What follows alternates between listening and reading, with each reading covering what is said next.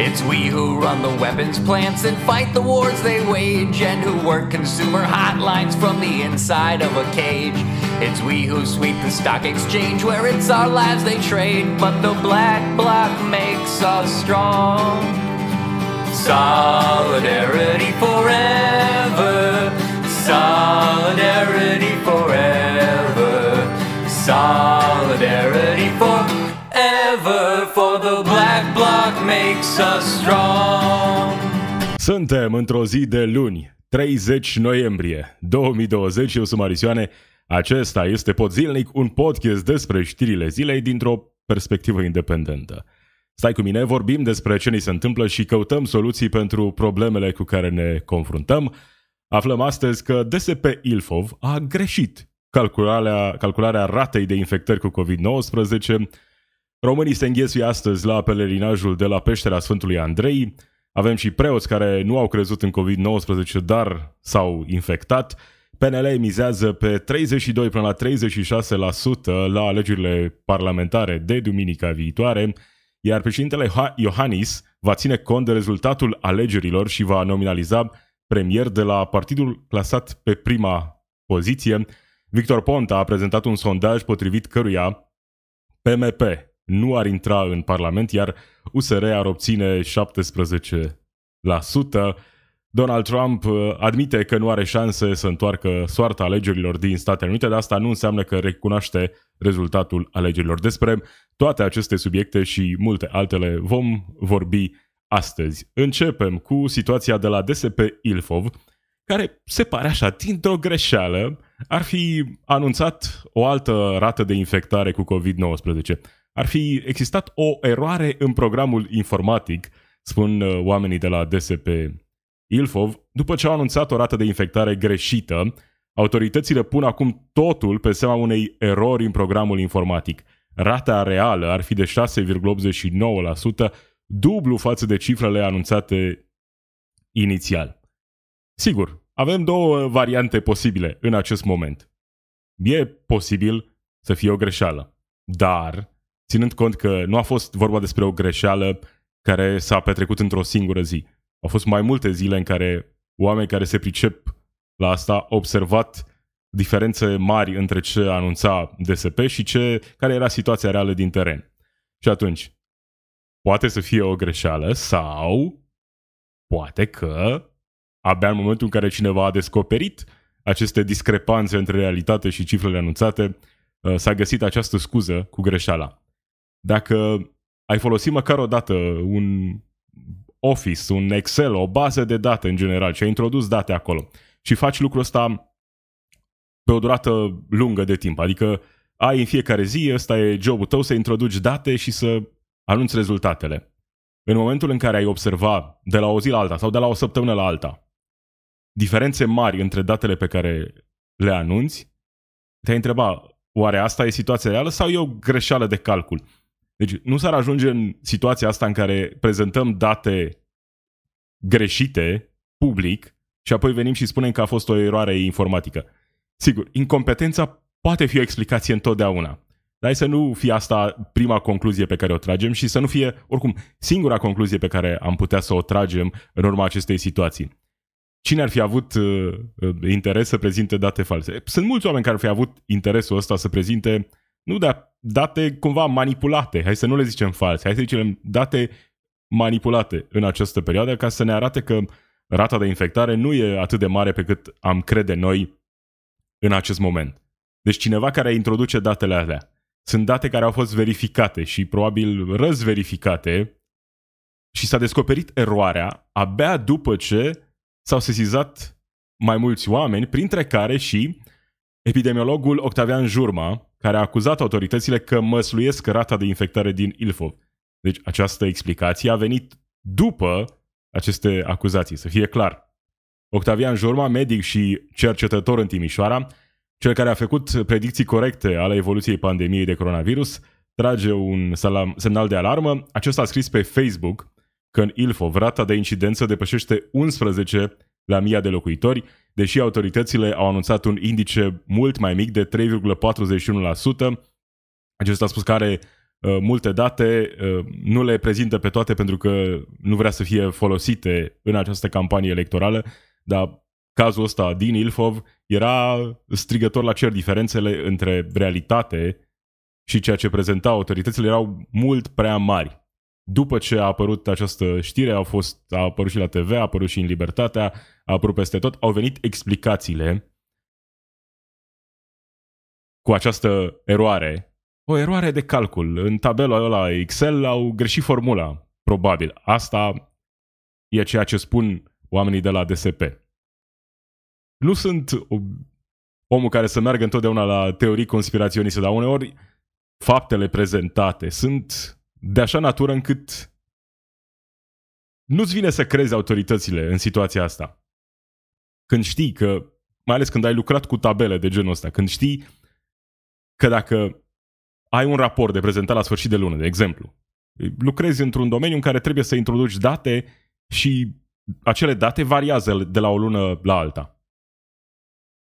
Dar știi că te afli într-o marjă de normală de variația acelor date.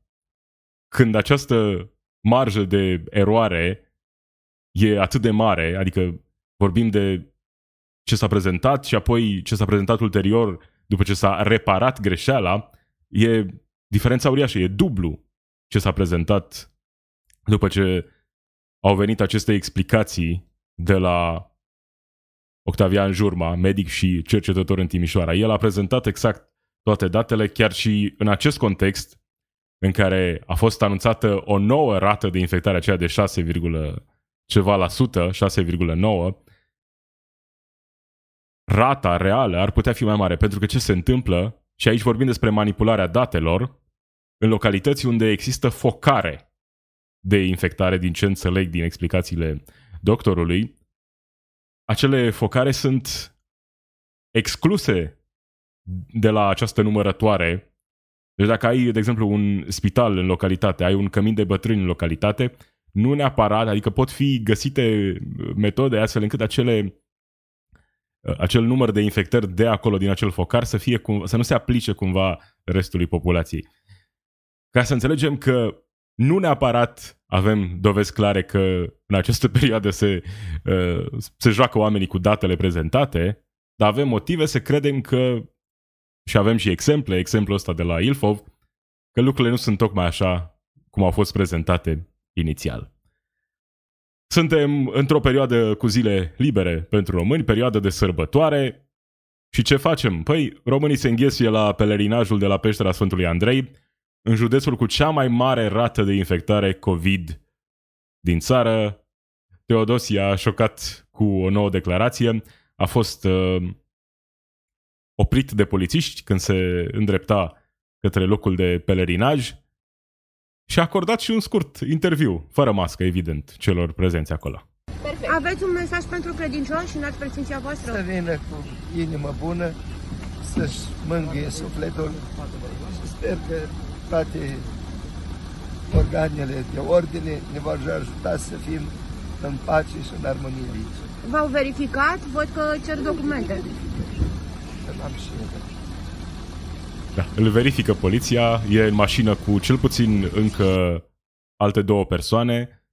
Cei care îl însoțesc par să poarte măști de protecție, el nu, pentru că sunt alte reguli. Dacă ești înalt preasfințit, uh, regulile astea nu se aplică. Avocata lui Teodosie a fost și ea oprită și a spus la întrebarea dacă ar fi fost uh, oprită să meargă mai departe de polițiști, a spus că dacă ne-ar fi oprit, o luam pe câmp și ajungeam la Sfântul Andrei. Ceea ce face Teodosie în aceste zile e extrem de grav. Pune vieți în pericol. Viețile oamenilor care sunt de bună credință oameni care au o relație cu biserica, cred în ceea ce le spune Teodosie și ascultă îndemnul lui de a se prezenta, de a fi acolo, față în față, la acest pelerinaj de Sfântul Andrei. Sunt oameni care probabil au venit din convingere, crezând tot ceea ce le-a fost spus zilele acestea de Teodosie. Ce se va întâmpla dacă, după acest pelerinaj forțat de Teodosie, oamenii prezenți acolo se vor îmbolnăvi ei și vor îmbolnăvi și pe alții. Cine e responsabil? Cine? Teodosie. Nu credeți că pur și simplu pierderea unei singure vieți care ar avea originea într-o, într-o astfel de prezență la, la această sărbătoare ar fi prea mult? Nu. Cine vine la sărbătoare, dacă acolo este momentul să plece din viața aceasta, pleacă la Dumnezeu. Dar a venit la sărbătoare, a venit însetat cu sufletul după Dumnezeu. Cum poate să spună un om, fie el și înalt preasfințit, așa ceva? Adică le cere oamenilor să se sacrifice ca să-și uh, îndeplinească el orgoliul ăsta de a uh, organiza pelerinaj pe timp de pandemie. Asta face ei irresponsabil, 100% irresponsabil. Teodosie e un om, un, unul dintre șefii bisericii, da? Dar e un om ca noi toți ceilalți. Nu e mai înțelept, nu are protecție specială, poate doar în fața autorităților, cum am văzut zilele astea. Pentru că l-a oprit, l-au lăsat să treacă, era fără mască în mașină cu alți oameni, nu contează, nu trebuie să poarte mască, iar acum când e întrebat dacă pierderea de vieți în urma acestui eveniment e normală, e un lucru la care să ne așteptăm, ce spune Teodosie? Ar fi prea mult? Nu, cine vine la sărbătoare, dacă acolo este momentul să plece din viața aceasta, pleacă la Dumnezeu. Dar a venit la sărbătoare, a venit însetat cu sufletul după Dumnezeu. Că noi nu-i chemăm cu forța, îi invităm. Cine voiește, este cuvântul Mântuitorul. Cine voiește să vină, nu obligat. Setea su- Ăsta e un reprezentant al Bisericii Ortodoxe Române, Teodosie, cel care se simte confortabil să pună vieți în pericol de dragul de a organiza această sărbătoare. La într-un alt moment în acest interviu uh, vorbește despre uh, aceea, despre importanța prezenței fizice a credincioșilor în biserică. Nu știu dacă am fost 100% atent la toate orele de religie, dar eu știam că nu e important spațiu fizic în care te afli. Că poți să ai credință, poți să participi la această sărbătoare de oriunde. Că nu trebuie să te conectezi ca la rețeaua wireless, să fii aproape de biserică ca să prinzi conexiunea aia specială cu Dumnezeu. Dacă ai credință și ești credincios, poți face asta de oriunde. Te poți bucura de sărbătoare, poți fi cu gândul la cei care trec printr-o perioadă mai dificilă acum, poți face foarte multe lucruri și nu trebuie să fii prezent fizic acolo. Prezent fizic acolo trebuie să fii pentru a-i satisface orgoliul unui înalt prelat al bisericii Teodosie, care amenință autoritățile, pune vieți în pericol, iar atunci când e întrebat dacă e normal ca oamenii să-și piardă viața mergând la astfel de evenimente, Spune că dacă ți-a venit momentul, ți-a venit momentul. Asta e. Ăsta e reprezentant al Bisericii Ortodoxe. Ce se întâmplă dacă vom avea cazuri care pot fi conectate clar către acest uh, pelerinaj? Va fi pus Teodosie sub acuzare pentru omor prin imprudență sau pentru nerespectarea normelor sanitare? În mod clar, asta ar fi trebuit să se întâmple. Asta, asta nu e un atac împotriva oamenilor care cred. Cred în, re, în libertatea religioasă, dar hai să nu uităm că suntem în pandemie, când spitalele sunt pline, când doctorii nu mai fac față numărului foarte mare de oameni. Sigur că poți să începi și să acuzi autoritățile că de ce organizează alegeri, dar nu e voie la pelerinaj. Toate argumentele astea sunt valabile, solide, dar asta nu îl scuză pe Teodosie și ce face el în acest moment. Ce face el cu acest pelerinaj unde, cel puțin de dimineață, am văzut zeci, dacă nu sute de mașini care se îndreptau către locul de pelerinaj. Oameni care au fost chemați, sigur că n-au fost forțați, dar chiar și așa, să inviți pe oameni știind că îi pui în pericol, iar vedem clar, el știe că îi pune în pericol pentru acest eveniment. Trebuie să-și satisfacă el orgoliul lui. întrebat la un moment dat de ce nu poartă mască peste tot. Păi cum, să nu mi se vadă fața, să nu știe, să nu știe uh, cel cu care vorbesc, cu cine vorbește, să nu mă vadă oamenii la televizor? Omul ăsta e nebun după faimă. E clar. Îi vede, vedem ce face el. Pentru că are un titlu bisericesc nu înseamnă că e un sfânt. Iar asta am tot văzut că nu e.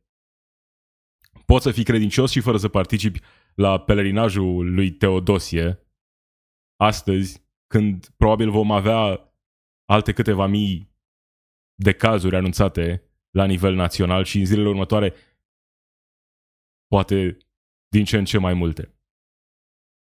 Hai să spunem adevărul despre Teodosie și despre felul în care se comportă acest reprezentant al bisericii omul care a amenințat cu proteste de stradă, cu o nouă revoluție, dacă nu li se permite accesul credincioșilor la acest pelerinaj. Ăsta e Teodosie, un terorist ortodox. Ziare.com a prezentat o listă cu preoți care de la începutul pandemiei au avut fie o atitudine indiferentă față de pericolul COVID-19, fie pur și simplu au negat tot, au spus că totul e fals și că nu, se, nu li se va întâmpla nimic. Ei bine, tot ziare.com prezintă lista celor care fie s-au infectat, fie și-au pierdut viața. Preoți, da? Calistrat Chifan, Ghelasie Țepeș și lista merge mai departe. Patriarhul Irineu al Bisericii Ortodoxe din Serbia și mulți alții. Teodosie e astăzi, printre oameni. Fără mască. Și Elena Lasconi și-a tras câteva critici. Elena Lasconi, fostă vedetă Pro-TV, în prezent primar. Primar la Câmpul Lung Muscel, reprezentant USR+. Ea a invitat un preot să-i sfințească biroul și a spus că l-a adus pe preot acolo pentru a scoate duhurile rele din primărie. Ei bine, cred că nu-și cunoaște foarte bine publicul pentru că au venit imediat foarte mulți oameni care, sau, deși s-au declarat creștini la rândul lor, au spus că uh, primăria și biserica sunt două locuri diferite și că nu ar trebui uh, puse la un loc. Au comparat-o chiar cu Gabriela Firea, care se mândrea tot cu astfel de evenimente în care inventa, inv, invita preoți nu știu dacă inventa preoți, invita preoți la primărie ca să îi sfințească birou și așa mai departe. Oamenii spuneau că au, alt, aveau alte așteptări de la Elena Lasconi. Poate că unii s-au simțit discriminați. Nu e cel mai important lucru care s-a întâmplat în România în ultimele 48 de ore, asta e clar. Da, e încă o dovadă, o, o dovadă a implicării bisericii peste tot în afacerile statului. Hai să vedem ce se mai întâmplă și cu campania electorală. PNL mizează pe 32 până la 36% la aceste alegeri parlamentare. Președintele PNL, Ludovic Orban, a spus într-un interviu pentru Ager Press că obiectivul lor e evident câștigarea alegerilor cu un scor cât mai mare de până la 36%. Tot Ludovic Orban a spus că președintele Iohannis va ține cont de rezultatul alegerilor și va nominaliza premier de la partidul clasat pe locul întâi. Uh, președintele Iohannis a spus uh, public că PNL va guverna împreună cu USR, însă USR Plus uh, îl au, au ca propunere de premier pe domnul Cioloș. Ați renunțat să mai fiți dumneavoastră premier doar pentru a putea forma o majoritate cu USR Plus? În uh, democrație, premierul este dat de partidul care câștigă alegerile. Cine va câștiga alegerile va avea dreptul de a desemna premier. Ce pot să vă spun aparte? Între președintele Claus Iohannis și Partidul Național Liberal este un parteneriat bine cunoscut, uh, care este un parteneriat benefic pentru România. Benefic pentru PNL acest parteneriat, mai ales în timpul acestei campanii electorale, adică pe asta se bazează domnul Orban, carismă prea multă n-am văzut de la el. E clar, nu e un bun politician, nu că Claus Iohannis ar fi un uh, geniu al politicii. Nu e, nici el nu e cel mai carismatic politician, dar beneficiază în continuare de foarte mult suport popular și atunci, evident că aportul lui în această campanie pentru PNL e unul important, iar Ludovic Orban speră că aceste acțiuni ale președintelui, aceste conferințe de presă în care critică PSD și laudă PNL, să ajute PNL să obțină un scor cât mai mare, de până la 36% la aceste alegeri parlamentare. După ce Ludovic Orban a spus că premierul va fi dat de partidul care câștigă alegerile, Sorin Grindeanu de la PSD a spus că singurul partid pe care îl excludem în negocierile pentru viitorul guvern e PNL și că este de acord cu Ludovic Orban, partidul câștigător de premierul, fiind sigur, Sorin Grindeanu, că PSD va fi câștigător, partidul cu cele mai multe voturi la alegerile parlamentare de pe 6 decembrie. Ambele partide mari, PSD și PNL, par încrezătoare în șansele proprii de a câștiga aceste alegeri parlamentare. Orban nu cred că ar fi spus ce a spus despre desemnarea premierului dacă nu credea în șansele lui. Sorin Grindeanu poate că încearcă, nu știu, să-și uh, încurajeze susținătorii în această perioadă și să-i facă să creadă că PSD încă are o șansă. Avem și sondaje, doar că sondajele pe care le avem acum trebuie luate așa, ca ceva nu foarte sigur. Mai ales că nici măcar, uite, avem un sondaj acum prezentat de Victor Ponta într-o intervenție la Antena 3. N-a, prezi- n-a precizat sursa acestui sondaj, probabil că e vorba despre un sondaj intern realizat de unul dintre partide. El a spus că PMP nu va intra în Parlament, conform datelor pe care le deține el în acest moment. Ăsta ar fi un lucru extraordinar pentru toți cei care nu văd partidul fostului președinte cu ochi buni. PMP, acest partid, partid, care, uite, ar fi în acest moment în pericol de a nu intra în Parlament. Dacă aceste date sunt reale pe care le-a prezentat Victor Ponta. De asta zic, sondajele pe care le vedem zilele astea sunt doar așa, informative, e greu de prezis rezultatul, mai ales în contextul actual în care ne aflăm, când nu știm care va fi prezența, cine sunt oamenii care se vor prezenta la urne pe timp de pandemie cu școli închise. Aici e de fapt miza. Cine, care partid își va mobiliza mai bine oamenii acum? Care partid își va convinge susținătorii să se prezinte la vot? Conform acestui sondaj prezentat de Victor Ponta, PNL ar obține 31%,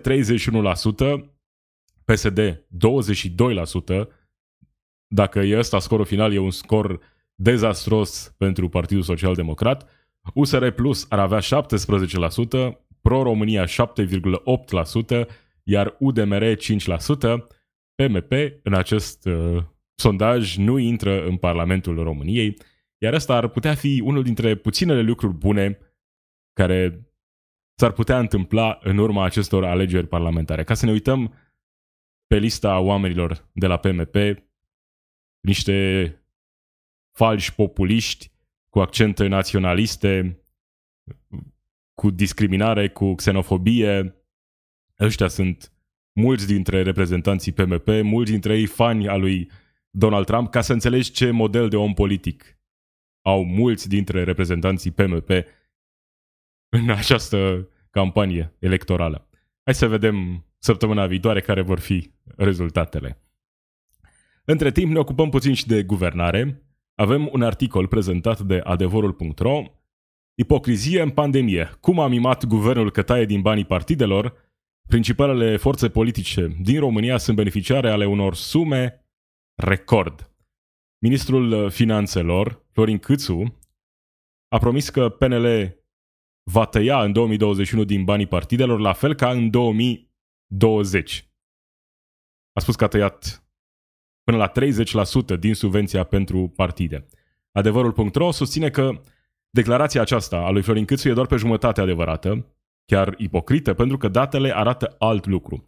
Pentru 2020, banii prevăzuți pentru subvenționarea activității partidelor politice erau în cuantum de 181 de milioane de lei, cu 30% mai puțin ca în 2019, asta e adevărat, când guvernul Dăncilă controlat de Dragnea redirecționase către conturile partidelor 256 de milioane de lei. Întocmirea bugetului pe 2020 a fost făcută de ministrul de finanțe, Florin Câțu, și de premierul Orban, care au găsit o variantă astfel încât să mufeze la banul public și un partid ca Pro-România, care altfel nu ar fi beneficiat de niciun ban drept recompensă pentru susținerea de la moțiunea aceea de cenzură împotriva guvernului Dăncilă. Era o datorie pe care au fost nevoiți să o plătească. Hai să vedem cum stăm în prezent. Guvernul Orban a decis la rectificarea bugetară din august suplimentarea sumelor pentru subvențiile partidelor politice. Asta în contextul în care guvernul a țipat ca din gură de șarpe că nu are de unde să identifice bani pentru legi care propun dublarea alocațiilor sau creșterea pensiilor cu până la 40%. În schimb, au fost găsiți bani pentru a mări bugetul pentru partide de la 181 de milioane la 264 de milioane de lei, adică mai mare cu 8 milioane și față de 2019. Banii au fost dați prin rectificare, e acolo precizat în mod clar capitolul de subvenții. Da, au fost alocate și alte sume pentru rambursări și alte cheltuieli, dar acolo vorbim de alți bani care merg către conturile partidelor sau candidaților, au precizat surse din AEP pentru ziarul Adevărul. Articolul merge mai departe cu detalii despre cât au primit partidele foarte mulți bani, asta ca să înțelegem ce e declarație electorală și ce e realitate. Sigur, inițial în buget erau mai puțin bani pentru partide, numai că în vară, când și-au dat seama că a, avem campanie electorală, am avea nevoie și noi de mai multă susținere de la buget, a venit rectifica- rectificarea aceea cu mai mulți bani pentru partide. Să fie clar, asta nu înseamnă că ar trebui să mergem pe susținerea privată a partidelor acest model de susținere de la bugetul de stat a partidelor politice e un model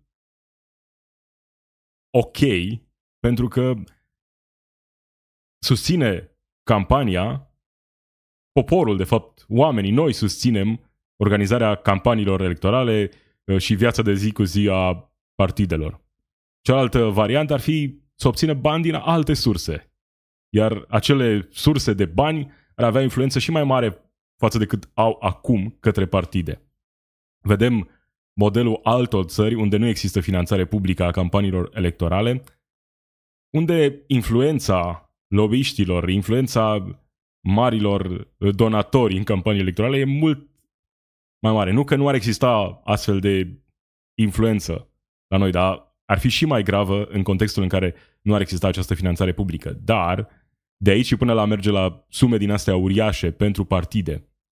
De ce nu se vorbește mai mult despre acest subiect? Păi situația e simplă. Cine să critique această rectificare bugetară? Celelalte partide care au primit bani? Nu o să se întâmple. Cine să critique această rectificare, acești bani dați partidelor? Televiziunile? Radiourile? Majoritatea publicațiilor? Nu, pentru că televiziunile, în special, beneficiază direct de acești bani sunt banii pe care îi obțin în campania electorală direct de la partide pentru promovarea electorală. Și atunci, unde o să vezi vorbindu-se despre aceste subiecte? Uite, a venit momentul și am văzut în adevărul. Nu știu câte televiziuni vor acoperi, vor vorbi despre acest subiect astăzi și în zilele următoare.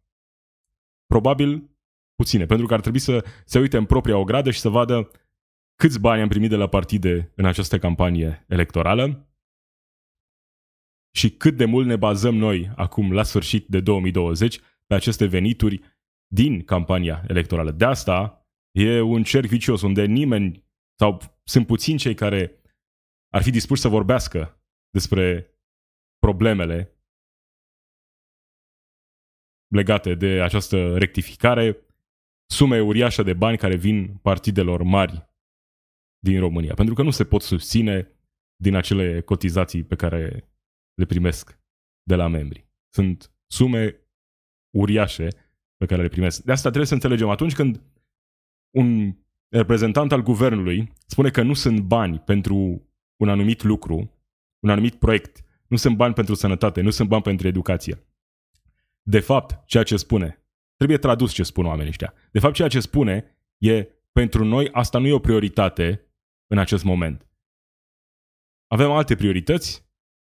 Scuza asta cu nu sunt bani nu e aproape niciodată nu e reală. De cel mai multe ori e pur și simplu vorba despre asta. Avem anumite priorități, ne concentrăm pe ele, noi ne-am făcut un plan și nu acceptăm să modificăm acel plan pe care l-am făcut noi. Că nu sunt bani e doar o scuză pe care o găsesc atunci când vor să închidă conversația. Pentru că vedem atunci când oamenii aflați la guvernare își doresc să facă ceva, se găsesc întotdeauna bani. S-au găsit bani pentru a plăti ajutoare pe timp de criză micilor, dar și marilor companii, s-au găsit bani pentru partide. Când vine vorba despre preocupările reale ale societății, acolo avem probleme în a găsi surse de finanțare. Și că ziceam mai devreme de PMP și de șansele de a intra sau nu în următorul Parlament, hai să vedem de ce ar fi bine să nu intre PMP în viitorul Parlament. Uite ce spune Traian Băsescu. Îi acuză pe reprezentanții USR Plus că ar fi neomarxiști cu o politică toxică și dezgustătoare. Am auzit atacul ăsta de atâtea ori din atâtea direcții la adresa USR Plus. Și există motive legitime pentru care poți să critici USR Plus. Dacă ești împotriva neomarxiștilor și înțelegi ce înseamnă să fii marxist sau neomarxist, în niciun caz nu poți să acuzi USR Plus că ar fi un partid neomarxist.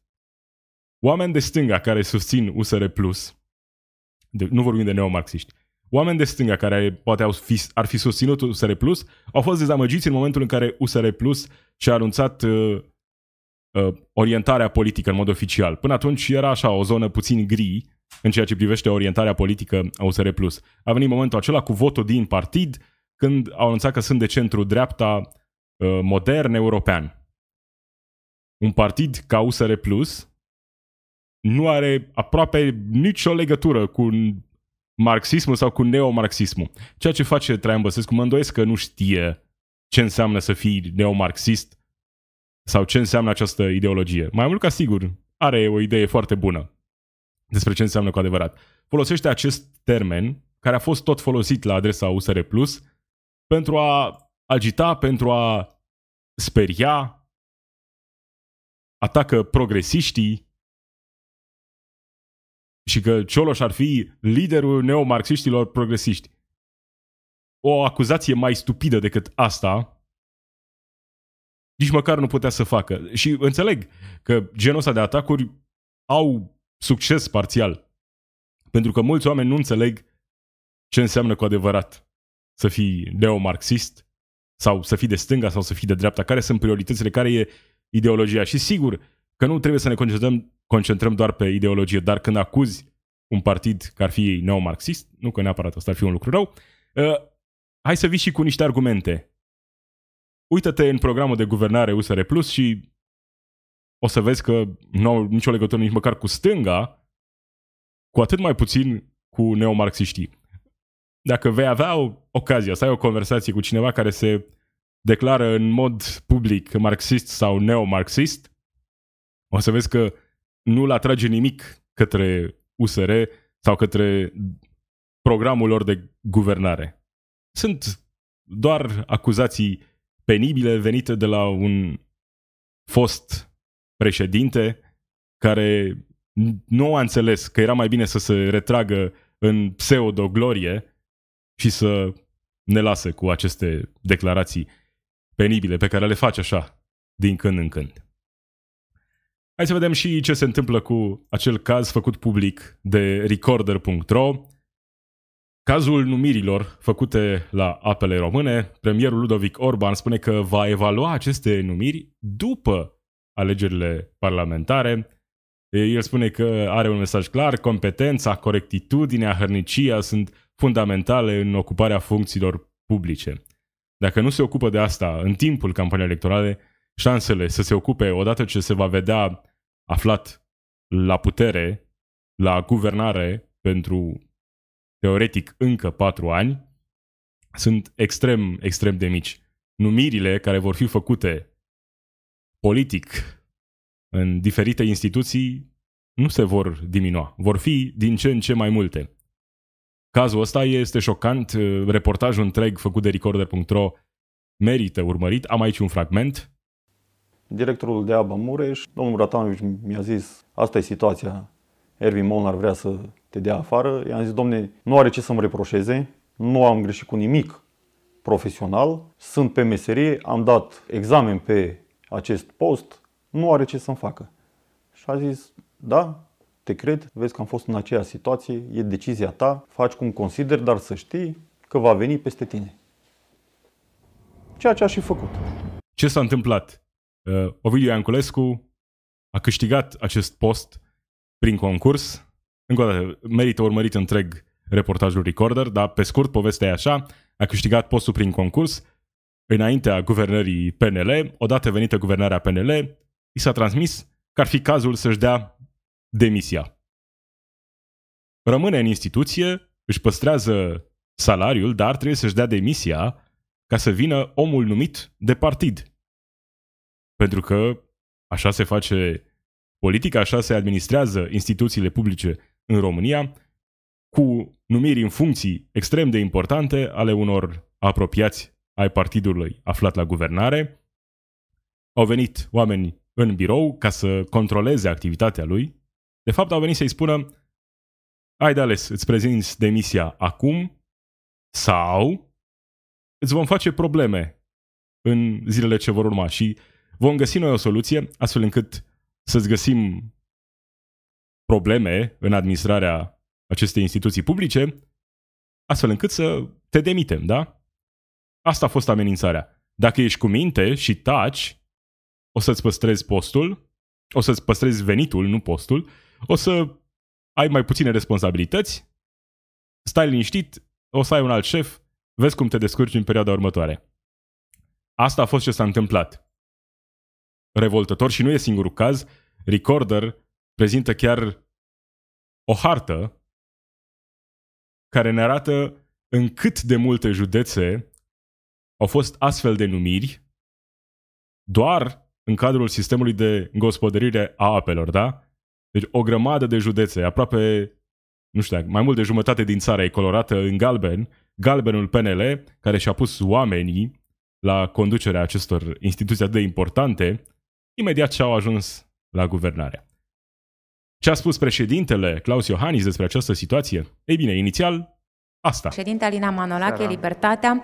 Site-ul Recorder a dezvăluit povestea lui Ovidiu Ianculescu. Este un inginer care a ajuns director la apele române Mureș în urma unui concurs și ne-a angajat politic. Când guvernarea PNL a venit uh, la putere, a fost destituit din această funcție, presat să demisioneze și înlocuit cu un membru PNL, consilier al unui senator, fără legătură cu acest domeniu. După acest reportaj, Libertatea a intrat și în posesia unei petiții pe care inginerul Ovidiu Ianculescu a trimis-o la administrația prezidențială, în care nu pune accent pe povestea lui, cât va arăta că 18 directori au fost schimbați pe aceleași criterii cu membrii PNL. Colegii dumneavoastră de la administrația prezidențială au trimis mai departe această petiție la Ministerul Mediului, adică fix la șefii care au girat sistemul.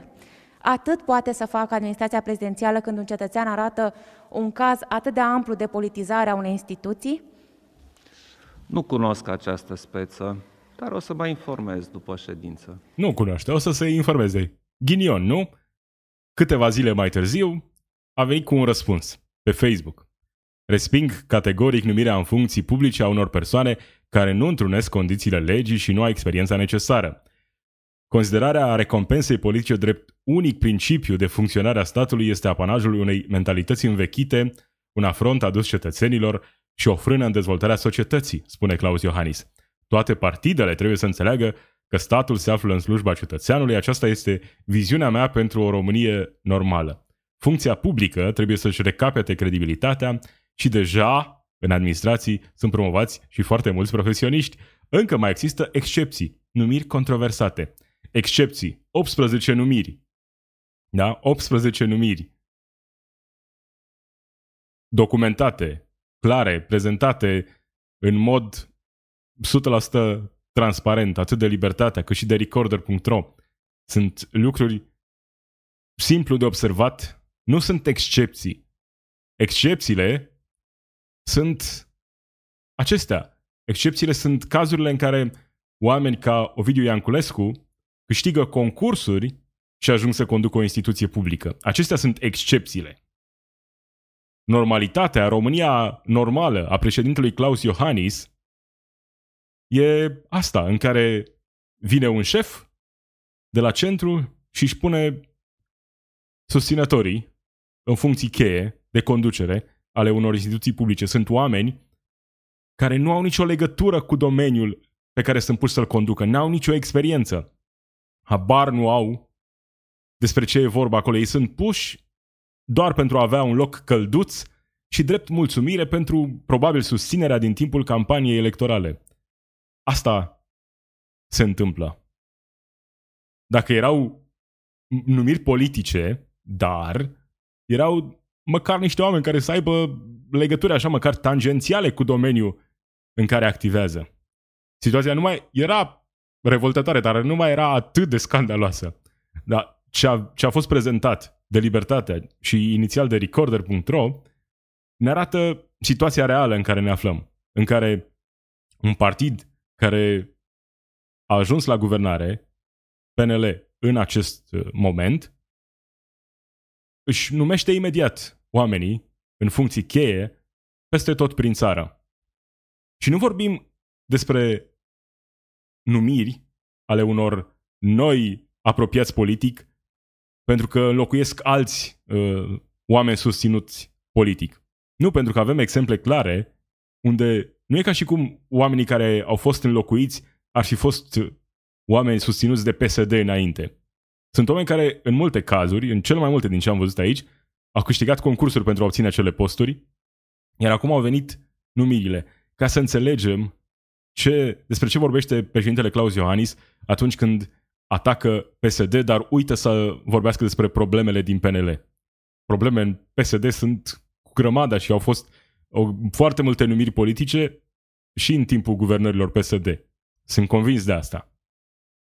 Dar să prezinți partidul, principalul partid de opoziție ca sursa tuturor lucrurilor rele care se întâmplă în țară și să ignori în același timp ce se întâmplă în propriul partid, partid pe care îl susții chiar acum în campanie electorală, ne arată de fapt unde sunt prioritățile președintelui Iohannis. Ghinion, nu? Ghinion pentru cei care au fost schimbați din funcție și pentru că mai târziu au ales să vorbească despre ce s-a întâmplat, așa cum a făcut Ovidiu Ianculescu, a fost apoi detașat și face naveta 20 de km, 200 de kilometri către casă. Pentru că a avut curaj să vorbească inițial pe Facebook și apoi în acest reportaj prezentat de Recorder. Vorbim puțin și despre situația din Republica Moldova. Maia Sandu spune că sunt necesare alegeri parlamentare anticipate. Președintele ales, Maia Sandu, a spus că pledează pentru această variantă, pentru alegeri parlamentare anticipate. În actualul Parlament, spune ea, nu există posibilitatea formării unei majorități parlamentare care să sprijine, de exemplu, reforma justiției. Maia Sandu a menționat că și cetățenii își doresc dizolvarea Parlamentului. Întrebată cum va provoca aceste alegeri parlamentare, în contextul în care nu are un număr suficient de deputați care să demită guvernul Chicu, Maia Sandu a spus că modalitățile de dizolvare a Parlamentului sunt prevăzute în Constituție, iar ea va respecta legea supremă. Spune că se va întâlni cu premierul pentru a discuta despre situația din țară și că guvernul ar trebui să plece în demisie pentru că la alegerile din 15 noiembrie cetățenii au votat nu doar pentru ea, dar și împotriva guvernării lui Igor Dodon situație similară pe care am avut-o și noi în România, când ai un președinte de la o forță politică, Parlamentul majoritar de la o altă forță politică, moment în care e foarte greu să provoci alegeri anticipate. Din ce văd în acest moment, e puțin probabil ca acest scenariu să devină realitate în viitorul apropiat în Republica Moldova. Asta înseamnă că foarte multe dintre reformele despre care a vorbit Maia Sandu și vorbește în continuare nu vor putea fi puse în practică, nu vor deveni realitate.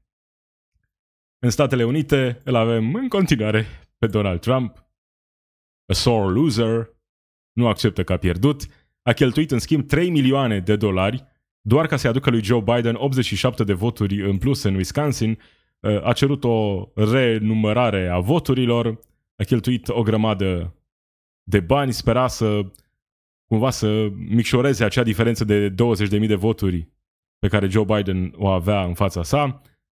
Nu s-a întâmplat. În schimb, Joe Biden a câștigat cu un avantaj mai mare, 87 de voturi în plus, într-un interviu pentru Fox News, un interviu de aproape o oră în care Donald Trump a vorbit despre o grămadă de lucruri nu foarte coerent, a părut să recunoască că nu are șanse foarte mari acum să întoarcă soarta alegerilor și că îi va fi foarte greu să ajungă la Curtea Constituțională. De fapt, asta încearcă. Ca să înțelegem ce se întâmplă în Statele Unite, Donald Trump nu acceptă că a pierdut.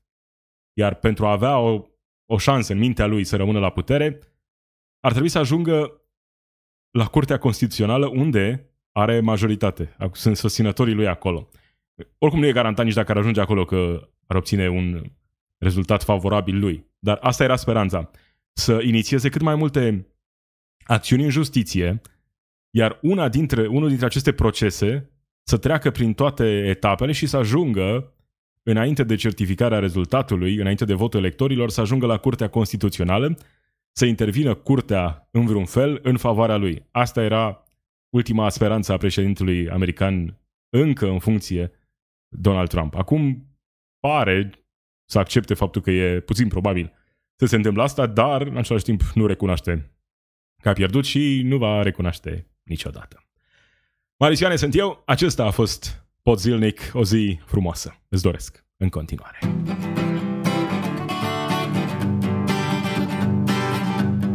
It's we who run the weapons plants and fight the wars they wage, and who work consumer hotlines from the inside of a cage. It's we who sweep the stock exchange where it's our lives they trade, but the black bloc makes us strong. Solidarity forever, solidarity forever, solidarity forever, for the black bloc makes us strong.